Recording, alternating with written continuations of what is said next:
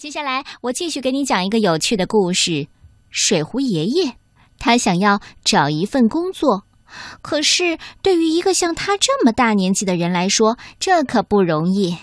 他所有的努力都变成一团糟。不过，水壶爷爷到底还是很擅长一件事儿的。那到底是什么呢？这个故事的名字叫《水壶爷爷找工作》，作者是来自爱尔兰的罗兰·弗朗西斯以及彼得·豪德萨博斯，由伊菲翻译，新蕾出版社出版。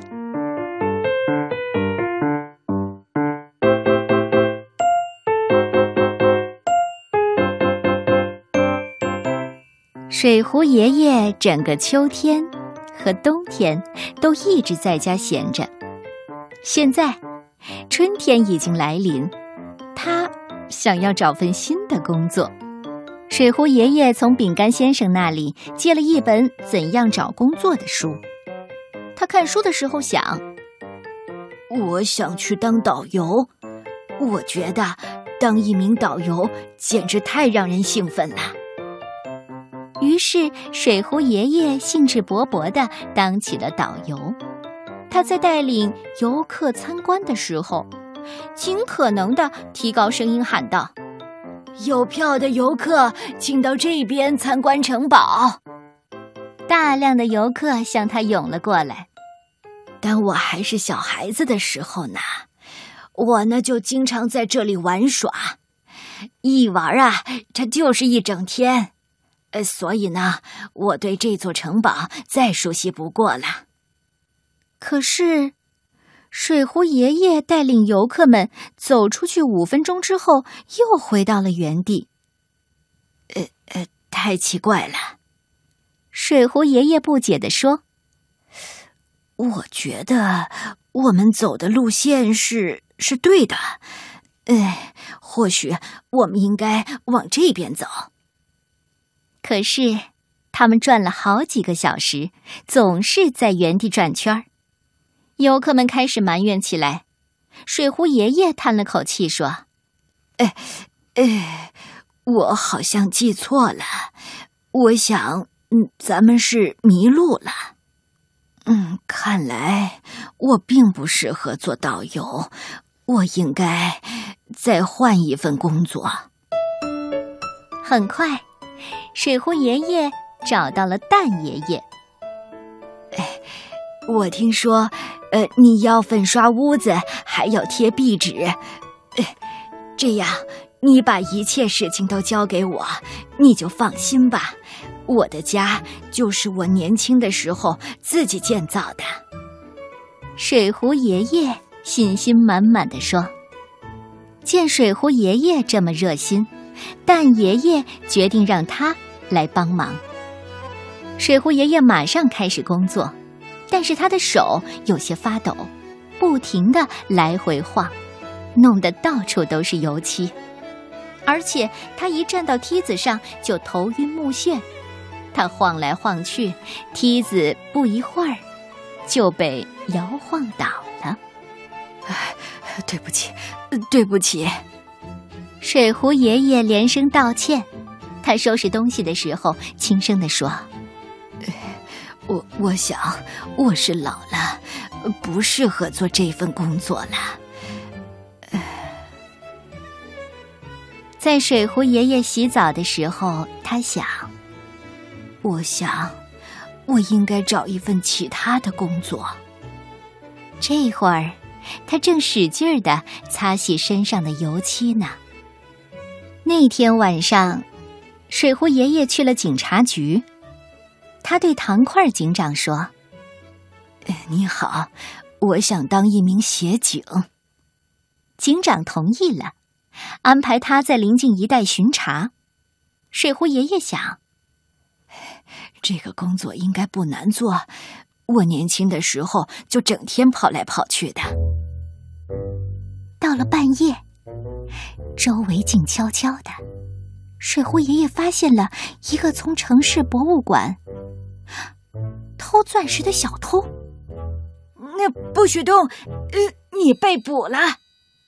水壶爷爷大声的喊道：“哈，你在开玩笑吧？你抓不到我的，老头！”这个小偷嘲笑完之后，就逃跑了。哎，拦住！拦住那个小偷！拦住那个小偷！水壶爷爷大声的喊着，飞快的跑起来。他追了小偷好几个小时，跑遍了整个城镇，就是抓不上小偷。嘿，我说，我早就告诉过你了，你肯定抓不到我。说完，小偷跃上房顶，消失在茫茫的夜色当中。水壶爷爷叹了口气：“唉，我太老了，在夜里抓贼，真是力不从心了。”回家的路上，水壶爷爷决定再找别的工作。这时候，水壶爷爷刚好路过面包房，面包师已经开始工作了。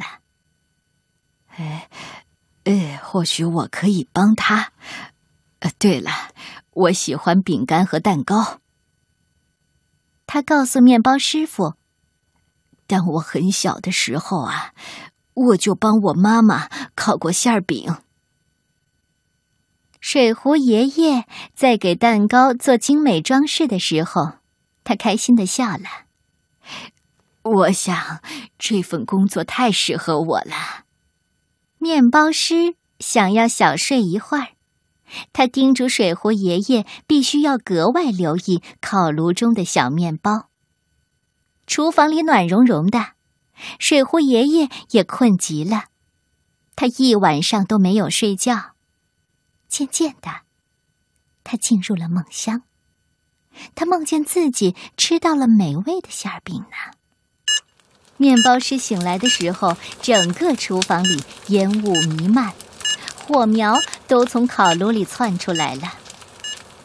这时候，面包师冲水壶爷爷大喊：“哎呀，你这个蠢老头，你快醒醒，着火了！”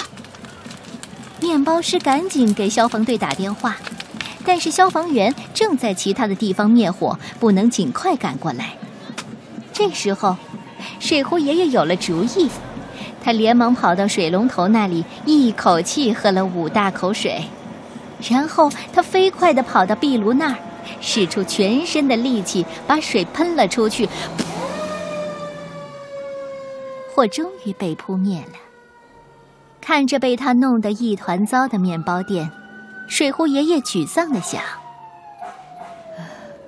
我太老了，什么工作都干不了。”他觉得自己很没有用。